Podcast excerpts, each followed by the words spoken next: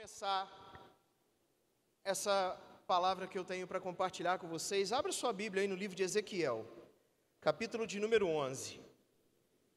Ah, seja no celular, seja no a Bíblia mesmo. Ezequiel 11, 19. Quem for encontrando vai dizendo assim: glória a Deus, aleluia. Eu amo a palavra do Senhor. Quem não encontrou ainda, diga: peraí. Ezequiel 11, 19, diz assim: E lhes darei um só coração, e um espírito novo porei dentro deles, e tirarei da sua carne o coração de pedra. Diga, coração de pedra e lhes darei um coração de carne, diga, coração de carne, para que andem nos meus estatutos e guardem os meus juízos e os cumpram, e eles me serão por povo e eu lhes serei por Deus. Olha para cá, irmãos. Ah, para que essa mensagem fique assim um pouco mais visível, né? No seu coração, eu queria pedir, Thales, traz aí para mim, filho.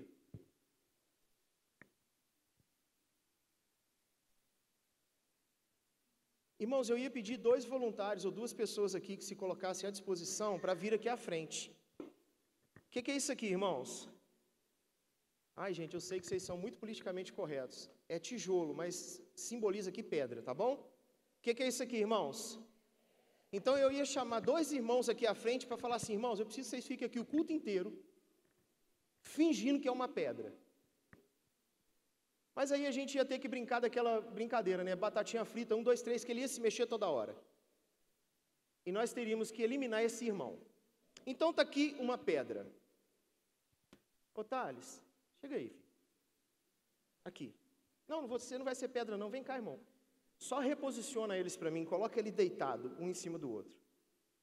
Que aí parece que ele está em pé. Né? É isso. Obrigado. Então nós, você repetiu comigo, coração de pedra e coração de carne.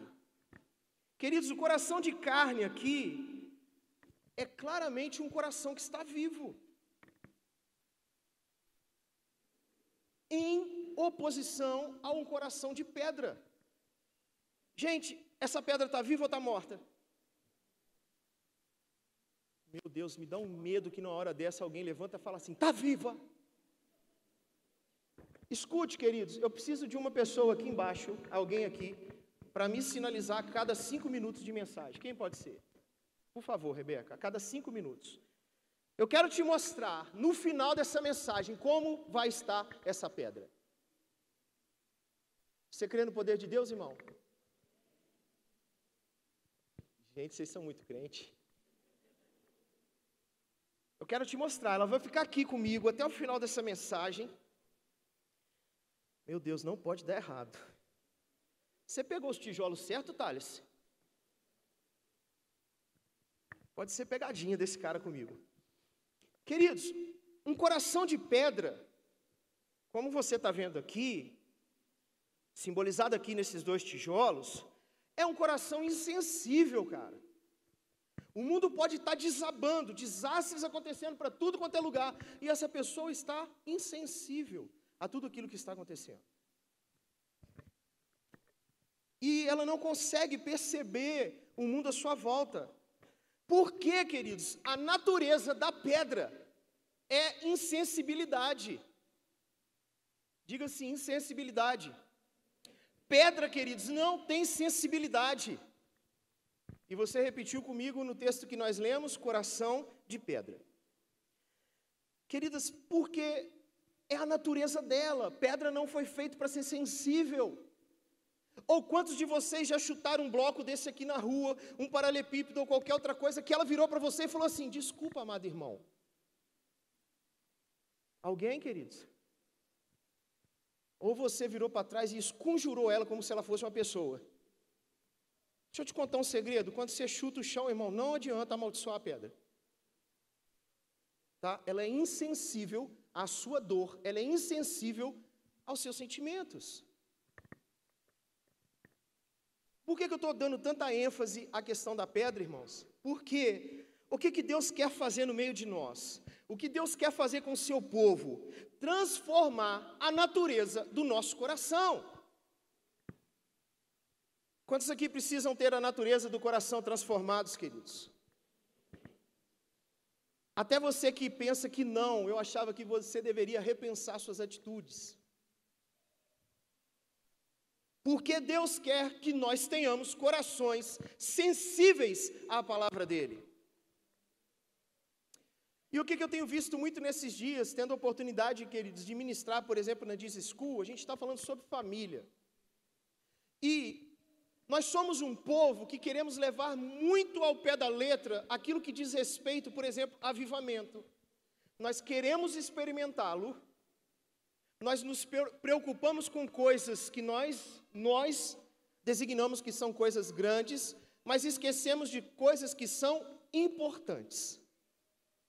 O povo de Deus é um povo que se apega muito facilmente àquilo que lhe dá a impressão de ser mais valioso. Ah, não que seja errado, queridos, não é isso. Desejar os dons espirituais é muito bom, viver os frutos do Espírito é muito bom, mas nós não podemos ignorar parte alguma da Bíblia. E você quer ver uma coisa que a gente por que, que eu vou chegar nesse ponto? Porque a gente está falando de coração de pedra. E ontem eu disse assim na, na, na aula da Diz School. Você quer ver uma coisa, irmãos? Com as pessoas de fora, nós temos um coração totalmente flufluzinho, não é verdade? A minha mãe costumava dizer, costumava, porque ela não está morta, não, glória a Deus, irmãos, mas isso ela não fala mais. Ela costumava dizer assim: é, os outros da rua podem cagar na sua boca. E você não faz nada. Só minha mãe que fala isso, irmão? Ufa! E, e ela dizia assim: mas para gente de casa, né? Todo mundo. E nós somos assim, queridos. Para nossa casa é tudo ferro e fogo. Eu disse isso na School, mas como eu não posso contar um pecado meu só lá dentro, eu preciso contar para a igreja. Uma vez a Monique chegou perto de mim e falou assim: Eric, eu estou precisando de ir lá embaixo na rua. Eu não sei se naquela época nós morávamos nas Dolph.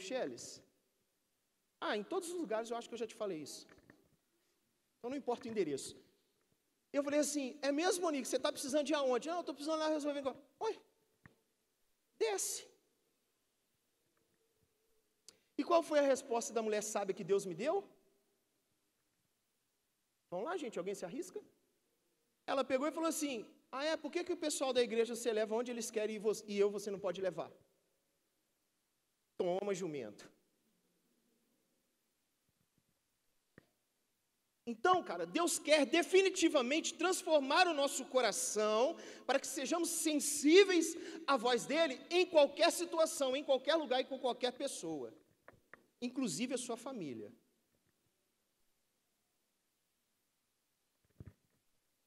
Pedras, queridos, não morrem, porque simplesmente elas não podem viver. Eu posso virar para essa pedra aqui agora e falar com ela assim: aí ah, eu sei que você é crente. Vai falar assim: ah, mas Jesus disse que se eu disser a esse monte, erga-te daqui e lance no mar, e a minha fé for o tamanho de um grão de mostarda, isso será possível. Eu, vocês adoram confrontar o pregador. Mas eu posso virar para ela que agora tijolo anda, em nome de Jesus. Alguém quer arriscar? Porque está morto, gente. Pedra não está vivo. Na verdade, pedras precisam primeiramente de uma transformação, de uma transformação na sua natureza.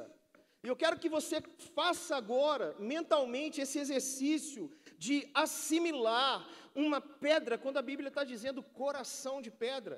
Imagina uma pessoa que tem um coração igual a isso aqui, irmãos. Rebeca, você esqueceu de mim? Então grita. Isso faz parte, cara. Vamos aguar.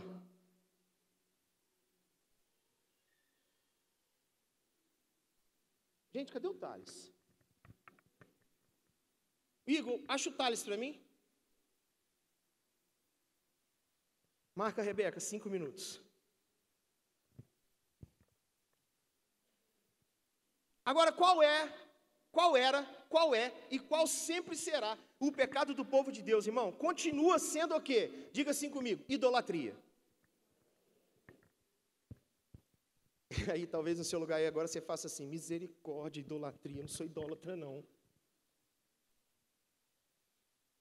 Irmãos, quando o coração do homem, quando o coração do povo,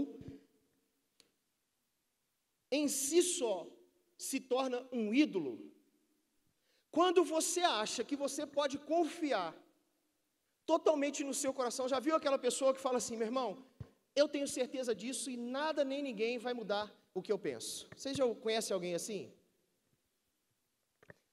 Irmãs, por favor, ou irmão, se for você, faz cara de paisagem. Finge que não é contigo. Então, quando a pessoa faz do seu próprio coração seu ídolo, irmãos, esse coração se torna o quê? Diga, uma pedra. Insensível como qualquer ídolo que a Bíblia vai dizer, porque eles têm. Ô Thales, você pegou os tijolos certo, filho? Meu irmão, se você me envergonhar, rapaz. Era aqueles dois mesmo, que a gente separou. Amém. Porque eu joguei água não deu nada, velho. Tá. que a Bíblia vai dizer que os ídolos têm olhos, mas não veem, têm boca, mas não falam, têm pés, mas não andam, têm ouvidos e não ouvem. Está lá no Salmo de 115, versículo 4 a 8. Então, queridos, transformar um coração de pedra num coração de carne é mudar a natureza. Deus quer mudar a sua natureza, meu filho. Fala para o seu irmãozinho aí, meu irmãozinho, minha irmãzinha, ou meu amor, aproveita hoje, né, irmãos? Culto, igreja. Ah, se fosse seu amor, fala assim, o oh, bem, love. Deus quer mudar a sua natureza. Irmão, se você tem raiva de interagir no culto, se você não gosta de conversar com a pessoa que está do seu lado, sinto muito, você vai passar muita raiva hoje.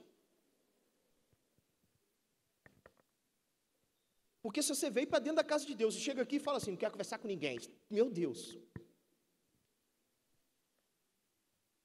Porque Deus quer tirar um coração de pedra que é insensível à voz do Senhor e quer nos dar um coração de carne que é totalmente sensível à voz de Deus. E não há ninguém aqui dentre nós, queridos, que pode falar assim: "Oh, eu sou 100% sensível à voz de Deus". Se você se acha assim, por favor, guarde essa opinião para você. Mas a experiência nos mostra que nem ninguém, a não ser Jesus, conseguiu ser 100% sensível à voz de Deus. Então, queridos, nesse sentido, um coração assim, sensível para com Deus e obediente à Sua palavra, é um coração de carne. E todas as vezes que a gente ouve essa palavra na Bíblia, carne, a gente quer dar um sentido meio que assim, né? Pessimista, um sentido ruim para ela. Mas nesse caso aqui, não. Nós precisamos verdadeiramente ter um coração de carne que, apesar da nossa corrupção, apesar da nossa tendência ao pecado, é só um coração de carne que nos possibilita ter a nossa, a nossa natureza mudada por Deus. Então, meu irmão, deixa eu te falar. Por mais dura que a sua carne seja, você precisa ter um coração de carne. Então, quando a gente vai ver o sentido bíblico de homem, vinculado ali, vincula o sentido bíblico de homem à carne, sempre a gente vai enxergar essa questão da carne como uma fraqueza no homem. E essa fraqueza, queridos, por sua vez, se a gente for observar, ela vai ter dois aspectos: um aspecto existencial e um aspecto moral. Existencial por quê, queridos? Eu e você, quer você entenda isso ou não, nós somos homem. Há uma forma física, e deixa eu te falar, a menos que Jesus volte antes disso, eu e você vamos morrer, filho. Nós vamos morrer. Então, como somos seres mortais nessa terra, nesse mundo, nós precisamos de nos preocupar com nossa vida, seja ela física, seja ela com a nossa existência, o tempo que nós estamos aqui. Nós precisamos nos preocupar com isso. Isso tem a ver com a fragilidade da nossa vida. Opa!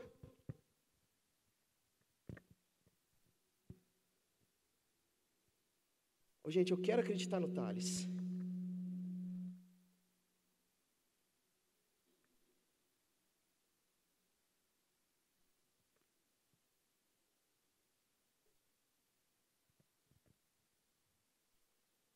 É porque eu estou ficando meio incrédulo aqui em cima, irmãos.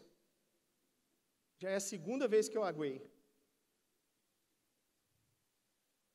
Então, por outro lado, existe o aspecto moral do que, que é? A fraqueza humana se expressa exatamente na incapacidade que eu e você temos de ser pessoas boas. Gente, eu preciso te trazer uma realidade aqui nessa manhã. Eu e você temos a incapacidade de sermos pessoas boas, por causa da natureza adâmica que nos segue. Então, como eu posso olhar para isso de uma maneira otimista? Eu posso olhar, se eu encarar essa situação, é como aquela que eu e você tomamos a consciência da nossa fraqueza. Diga, consciência da minha fraqueza. E nessa consciência, eu e você vamos descobrir a nossa vocação. Qual é a nossa vocação, queridos? Sermos totalmente dependentes de Deus. No seu trabalho, você precisa ser dependente de Deus. Diga amém. Por isso que você não tolera seu patrão. Na igreja, você precisa ser totalmente dependente de Deus. Diga amém também. Na sua família, você precisa ser muito dependente de Deus. Acho que vocês entenderam. Então, por quê? Mesmo a gente sabendo, meu Deus, Os caras estão querendo agir na força do braço mesmo, porque estão para fé tá pouco. Por isso que eu acho que eu tinha que ter chamado algum irmão para ser pedra. Só para vocês terem o prazer de ver eu dando um banho em alguém. Tem alguém, gente, que quer substituir aqui as duas pedras? Não, não, gente, não vou fazer isso com ele hoje, não. Hoje o Rian está tirando foto, se não pode, que a cobaia geralmente é o Rian, e eu não vou fazer isso com o Thales, mano, não vou. Agora, você que indicou o Thales, quer vir no lugar dele? Não? Engraçado, né? Pimenta nos olhos do Thales é refresco, né, irmãos?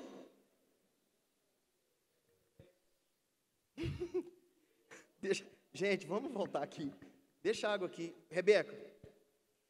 Então, porque mesmo sabendo que nós somos seres limitados, que a carne nos assedia, que somos seres com emoções transitórias, que a nossa carne é frágil, ainda assim nós confiamos na nossa força e nos nossos recursos, irmãos. Vocês acabaram de assumir aqui, podem não ter percebido, mas vocês assumiram que nós somos totalmente dependentes de Deus, porque nós reconhecemos a nossa fraqueza e por que que ainda mesmo assim a gente quer confiar na força do nosso braço e dos nossos recursos? Quer um tempinho para você pensar? Tem uma, um versículo na Bíblia, Jeremias 17, 5. Ele diz assim: Assim diz o Senhor. Presta atenção, muita atenção aqui agora. Assim diz o Senhor: Maldito o homem. Vocês conhecem esse versículo, né? Maldito o homem que confia no homem que faz da carne mortal. Só que a gente não pega a parte B do versículo, que faz da carne mortal o seu braço e aparta o seu coração do Senhor. Gente, e eu vi um pastor dizendo sobre isso e eu concordo com ele. Você não é obrigado a concordar. Mas esse versículo não oferece base bíblica para quem foi traído por outro homem. Agora, um monte de mente aqui vai bugar. Que a vida inteira você falou assim: tá vendo? Fui confiar no fulano, o que, que o safado fez comigo? Mas a Bíblia é clara: maldito o homem que confia no homem. Quem já usou esse versículo dessa forma, irmãos? Vamos lá, para não te inibir, eu, várias vezes. Rapaz, tem muito crente nessa casa. Só meia dúzia de pessoas já disseram isso. Então, maldito o homem que confia no homem. Glória a Deus, queridos. Ou seja, irmãos, ser traído por alguém não deveria usar esse versículo para dizer isso. Eu confiei em Fulano, mas Fulano me traiu. Maldito homem que confia no homem. Mas nós ignoramos a parte B do versículo. Não, irmãos, essa passagem não está atrelada, ela não está tratando de traição. Nem a palavra traição aparece aí. Ela está tratando de confiança, diga confiança. O texto não se refere ao homem que, em vez de confiar em Deus, ele se refere ao homem que, ao invés de confiar em Deus, ele confia em si próprio.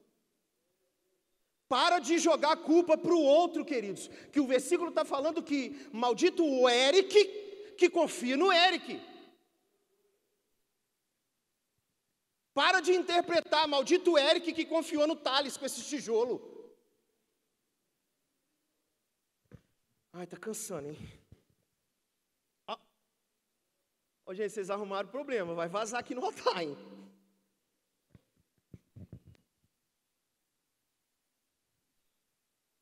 Por isso que o Bill não chama a gente para pregar, velho.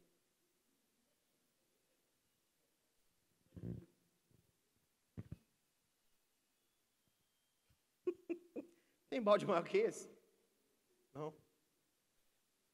Então, irmãos, o homem que não é consciente da sua fraqueza, por isso que eu venho aqui preparando vocês, desde o início, para que nós sejamos conscientes da sua fraqueza.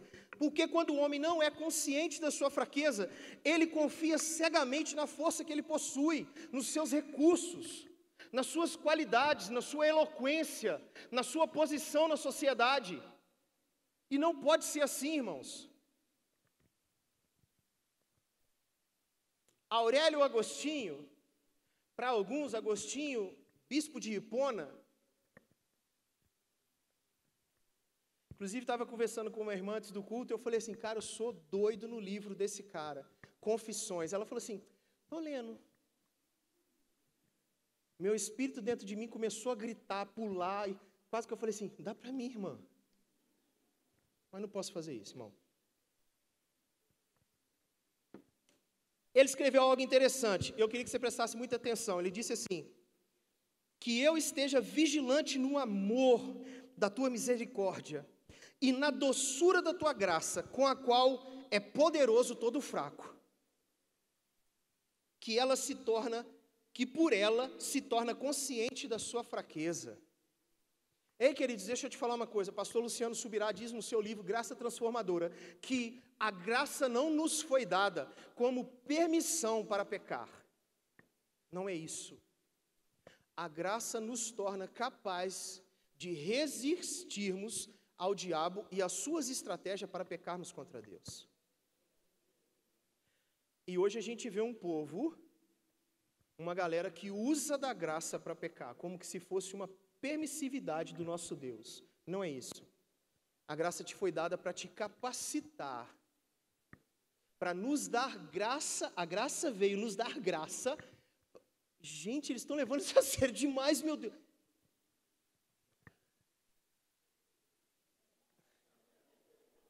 Vocês ouviram uma risada tipo daquele cachorrinho rabugento? É o Ronald. Ô Ronald, chega, tá? Chega, deixa eu tomar aqui.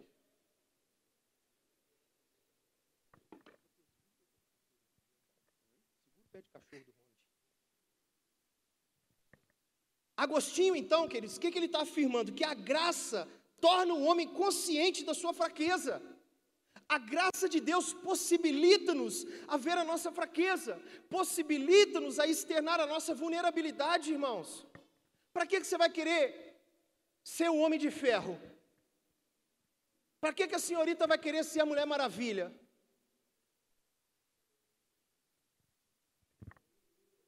Possibilita-nos ver a nossa fraqueza, e quando eu consigo ver a minha fraqueza, nisso consiste a minha força.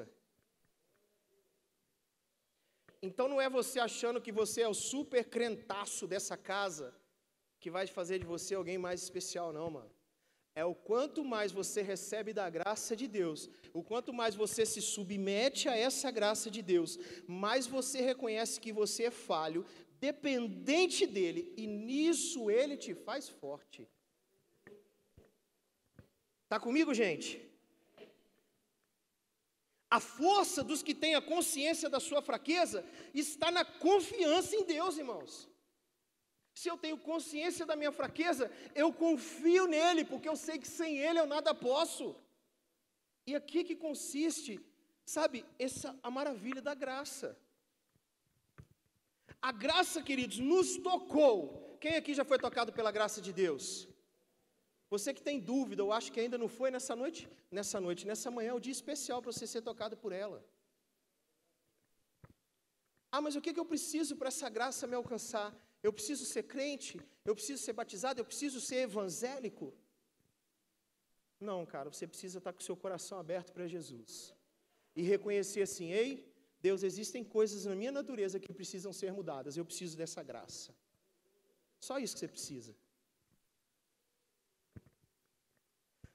Então, irmãos, isso é uma bênção porque torna a experiência do homem possível. E só com essa graça, só com esse discernimento, essa revelação, eu e você vamos saber quem de fato nós somos.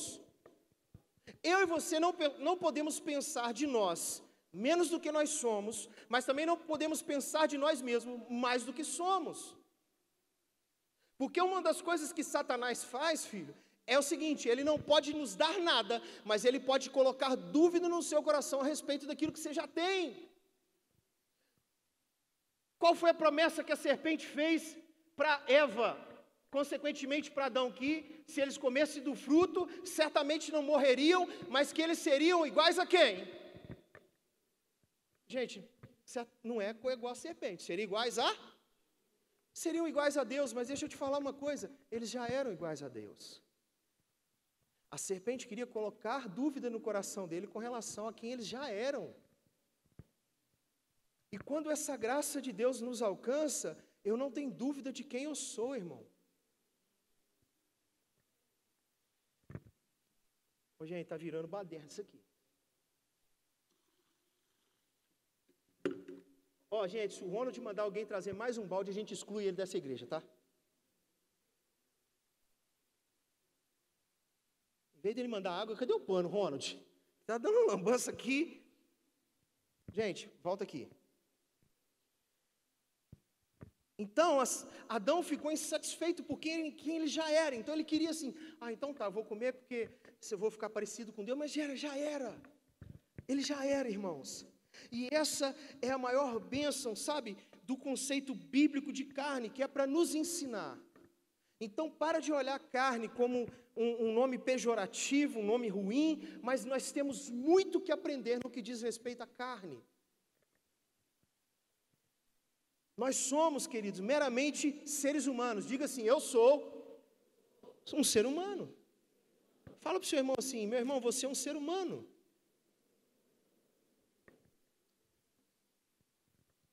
Agora, quando a gente se esquece de quem nós somos, das fraquezas que temos, nós voltamos a nos iludir e acreditar que somos poderosos. Nós achamos que podemos fazer as coisas com a força do nosso braço, do jeito que imaginamos ser o correto. E isso é a pior coisa que pode existir, irmãos.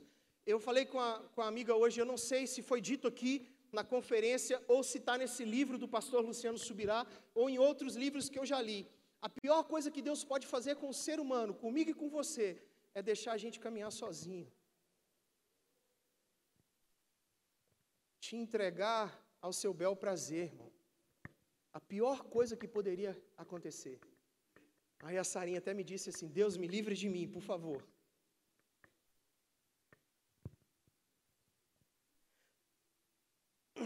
E quando a gente acha que é poderoso, é exatamente nesse momento que a graça encontra meio para nos lembrar da nossa fraqueza.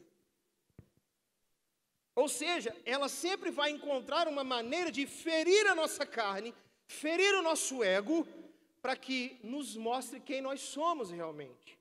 Que nós nunca deixamos de ser dependentes de Deus. Aí agora talvez você entenda, 2 Coríntios 12, se quiser abrir, 2 Coríntios 12, do 7 ao 10, diz assim: eu vou ler para você. E para que não me exaltasse pela excelência das revelações, foi-me dado um espinho na carne, a saber, um mensageiro de Satanás, para me esbofetear, a fim de não me exaltar, acerca do qual três vezes orei ao Senhor, para que se desviasse de mim, e disse-me: não é Satanás dizendo para Paulo, é o próprio Deus, porque ele clamou a Deus três vezes para que tirasse esse espinho da carne dele. E Deus diz a ele assim: A minha graça te basta.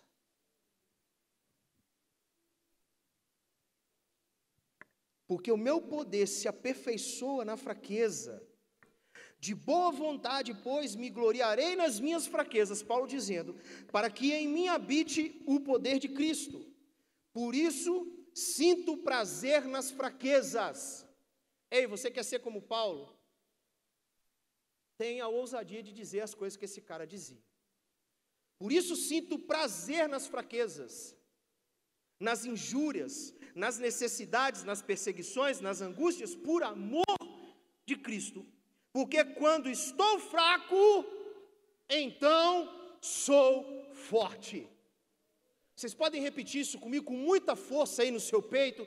Vai, dá uma arranhadinha no seu gogó e se prepare para dizer isso depois de mim. Porque quando sou fraco, é que sou forte. Não é quando você é forte. Quando você acha que é forte, que você é forte.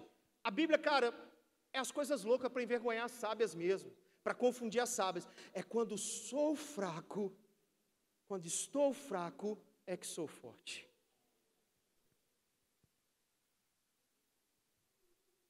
Cara, e os teólogos nunca chegaram numa conclusão de o que de fato seria esse espinho na carne. E não nos interessa nessa manhã ficarmos discutindo teologicamente aqui o que seria ou não isso mas se tratava de uma lembrança para Paulo, para que ele nunca se esquecesse da sua estrutura mortal, frágil, que ele era totalmente dependente de Deus, irmãos.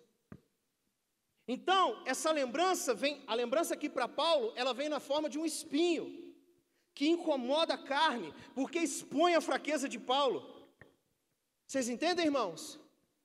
Paulo precisava daquele espinho para toda hora ser lembrado das suas fraquezas e vulnerabilidades. E o que, que acontece? Esse espinho, irmãos, vai tocar nossa carne toda vez que nós recusarmos a reconhecer quem nós realmente somos. Ai, Jesus, espera aí.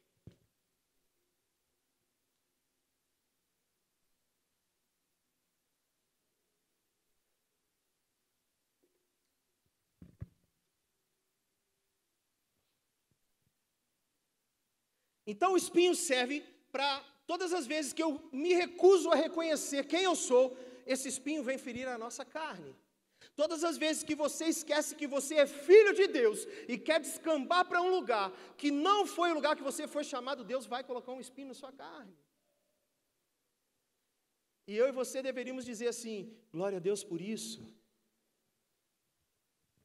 Então, queridos, Paulo chegou a pedir três vezes para que Deus tirasse mas o que, que Deus disse para ele? Paulo, a minha graça te basta, meu filho.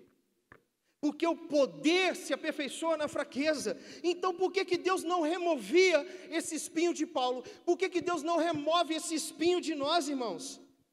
Porque sem esse espinho, nós não seremos aperfeiçoados a ponto de nos tornarmos aquilo que Deus quer que sejamos.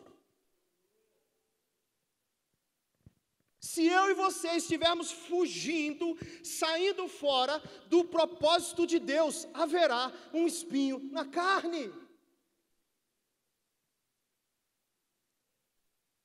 Vocês estão, quem está comigo, irmãos? Então, queridos, pode ser que aquele irmãozinho que você fala que é uma pedra no seu sapato, é o espinho na sua carne que Deus colocou. Quer dizer misericórdia, irmãos? Sabe aquele parente que você fala assim: Meu Deus, não tolero, que praga, leva ele, Jesus. E Deus está falando assim: É o espinho na sua carne. Então pare de agora de olhar para pessoas e situações como empecilhos na sua vida e pergunte talvez se não é o espinho de Deus, o espinho na carne que Deus colocou na sua vida. Antes de murmurar, pense assim: ei, essa situação quer me ensinar alguma coisa? Pode ser que não seja uma maldição, mas para que eu volte a ser quem Deus quer que eu seja. Então, queridos, nós sabemos que a graça de Deus não tolera orgulho, vaidade no nosso coração, por isso ela envia o espinho para nos conscientizar da nossa humanidade. O espinho na carne, então, é o meio pelo qual a graça coloca de joelhos quando nós queremos ficar de pé diante de Deus e falar: Deus, ajoelha. O espinho da carne nos coloca no nosso lugar, cara. É, J. Packer, que é um escritor, eu li um outro livro dele, muito interessante, mas esse aqui, o livro dele, esse aqui chama-se Na Dinâmica do Espírito. Ele diz assim: Deus ressalta a fraqueza daqueles que ele salva e usa. Deus ressalta a fraqueza daqueles que ele salva e usa. Pode olhar para todos os personagens bíblicos, cara. Deus nunca fez questão de esconder nada da vida daqueles caras a quem ele salvou e depois usou. Então você que fica pensando assim: ah, mas eu não posso expor minha vulnerabilidade porque senão eu nunca vou ter ministério.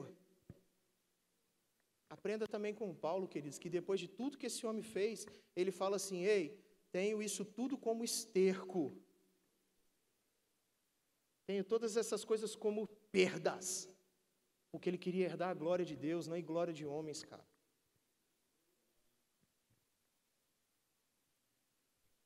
Então esse autor, ele diz isso. Então, agora por que, irmãos, Deus faz assim, ressalta a nossa condição pecaminosa. Porque Deus, mesmo nos servindo e amando, Ele insiste em explicar, em expor talvez as nossas fraquezas. Aí vai estar lá Paulo de novo escrevendo aos Coríntios, 1 Coríntios 1, 26 e 29. Porque, olha para cá, só eu leio para você. Porque vede, irmãos, a vossa vocação, que não são muitos os sábios segundo a carne, nem muitos os poderosos, nem muitos os nobres que são chamados, mas Deus escolheu as coisas loucas desse mundo para confundir as sábias. Deus escolheu as coisas fracas desse mundo para confundir as fortes. E Deus escolheu as coisas vis deste mundo e as desprezíveis e as que não são para aniquilar as que são, para que nenhuma carne se glorie perante Ele. Olha o final, para que nenhuma carne se glorie diante dele. Então o que Paulo estava dizendo é que os sábios segundo a carne, irmão, são aqueles que constroem o seu raciocínio, que constroem a sua base, que colocam o seu fundamento, a sua confiança em cima de si mesmo. E deixa eu te falar, irmãos, por mais que você pense que você seja um cara bonzinho, legal, crente, eu e você somos falhos. Eu e você somos falhos. Por isso, a nossa base, a nossa confiança, a nossa estrutura, o nosso alicerce não pode ser aquilo que eu e você achamos que é certo, mas aquilo que Deus diz que é certo. Gente, estou tá, quase pedindo outra pessoa para vir molhar, tá? Vamos para aqui.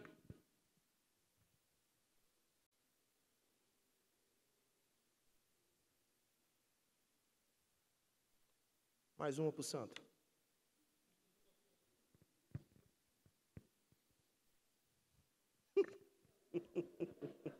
Os cachaceiros tudo rio, gente.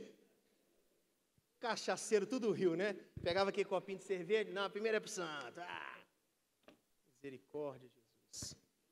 Misericórdia. Então, irmãos, vamos lá. Deus não permitirá que esses que se julgam sábios e que firmam-se em cima de si mesmos se gloriem diante dele. Porque ninguém vai se gloriar diante de Deus, irmãos. Ele não vai dividir a glória dele. Então não tem para nós, nenhum de nós pode se exaltar, nenhum de nós pode querer se gloriar diante dele. Aqueles que confiam no seu próprio poder e não em Deus estão distantes dele, querido. Então melhor é falar assim: ei Deus, eu subjugo a minha vontade, eu me desfaço de tudo que eu tenho como minhas certezas, minhas razões, os meus princípios, para me submeter à Sua vontade, à Sua palavra, aos seus princípios. Isso só te aproxima de Deus, irmãos. Isso só te aproxima de Deus. Porque Deus está mais próximo de quem confia nele, não de quem confia em si mesmo. Como eu te disse, a pior coisa é Deus nos entregar os nossos próprios prazeres, dizer assim: "Ei, quer caminhar sozinho, filho? Então vai". É a pior coisa que poderia acontecer na nossa vida. Então, esse espinho que nós vimos aqui, querido, ele não te afasta de Deus, pelo contrário, ele nos aproxima de Deus. Apocalipse, lá no, em Apocalipse, versículo, no capítulo de número 4, vai dizer assim: os 24 anciãos prostravam-se diante, de, diante do que estava sentado no trono e adoravam ao que vive para todo sempre e lançavam as suas coroas diante do trono. Ei, até os 24 anciãos, meu irmão, se prostravam diante de Deus e não se exaltavam diante dele, porque eles jogavam suas coroas. Eu e você estamos precisando jogar nossas coroas aos pés de Deus. Então, queridos, Deus não vai permitir que orgulhosos se, glori se gloriem diante dele, permaneçam diante dele desse jeito, porque diz a palavra do Senhor que Deus resiste aos soberbos, mas dá graça aos humildes. Provérbios 3, 34 diz assim: Certamente ele escarnecerá dos escarnecedores, mas dará graça aos mansos. Tiago 4, 6: Antes ele dá maior graça, portanto diz: Deus resiste aos soberbos, mas dá graça aos humildes. 1 Pedro 5, 5: Semelhantemente, vós jovens, cadê os jovens aqui desse lugar? Irmãos, quem aqui tem mais de 80 anos? Ninguém? Você não foi registrado depois, não, irmão? Depois de uns 20 anos? Então, quando alguém te perguntar assim, quantos jovens tem aqui nesse lugar? Se você tiver menos de 80, levante sua mão, irmão. Deixa de ser velho. Que miséria. Vou voltar.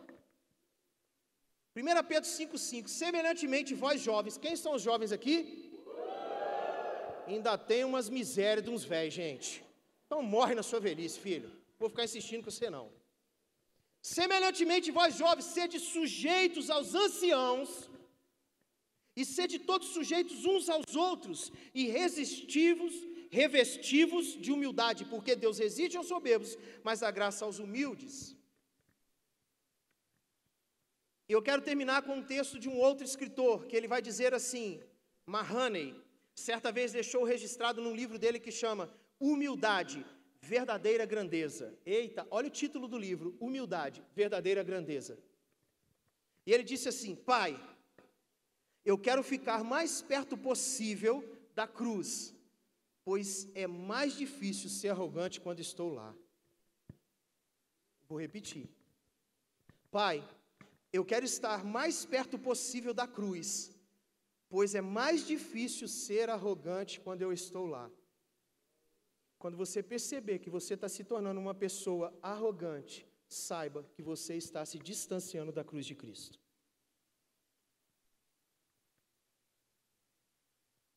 Five minutes?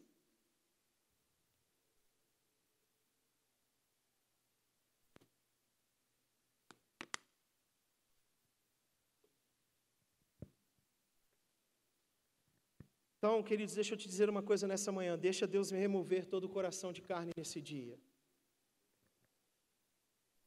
Desculpa, coração de pedra. Só queria ver se vocês estão ligados. Deixa Deus remover todo o coração de pedra nesse dia e te dar um coração de carne, que seja sensível à voz do Senhor, que não tenha medo de expor as fraquezas, de ser vulnerável, pois é na fraqueza que o poder de Deus se aperfeiçoa. Eu queria pedir que vocês fechassem os seus olhos por um minuto.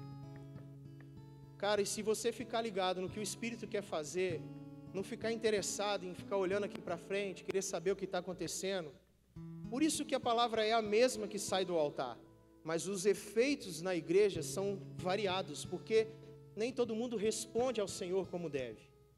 Então feche os seus olhos que eu quero te dizer uma coisa.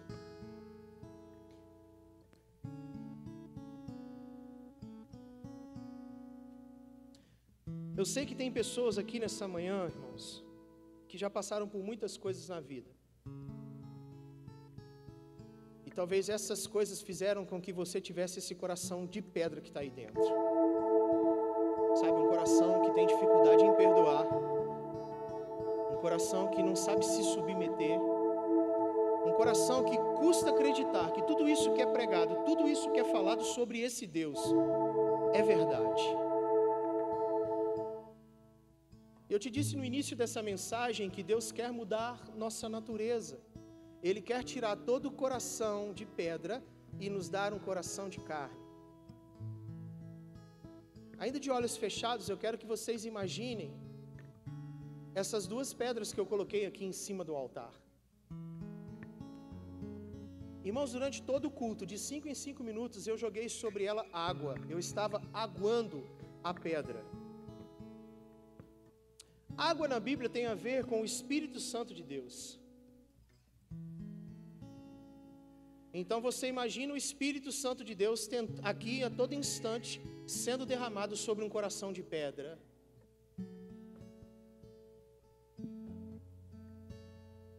E vocês depois vão ver que apesar de tempos em tempos eu ter aguado essas pedras, a natureza da pedra não mudou, ela continua sendo pedra.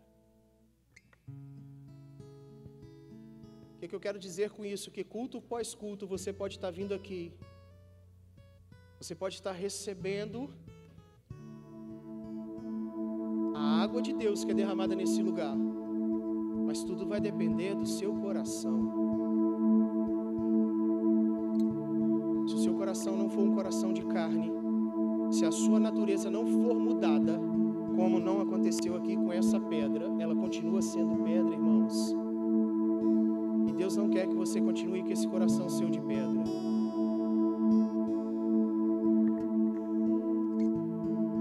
Então você que sente a necessidade de falar assim, Deus, eu preciso de um coração de carne. Enquanto a igreja está de olhos fechados e você não é uma pessoa curiosa, você vai ficar de olhos fechados, sai do seu lugar, vem aqui na frente. Deus quer mudar corações, porque naturezas não são mudadas queridos, por favor, não abre o seu olho para saber se já veio alguém. É Deus e você. Se você tem que esperar alguém sair do lugar dele para vir, continue sentado aí, por favor. Porque talvez Deus não esteja falando com você.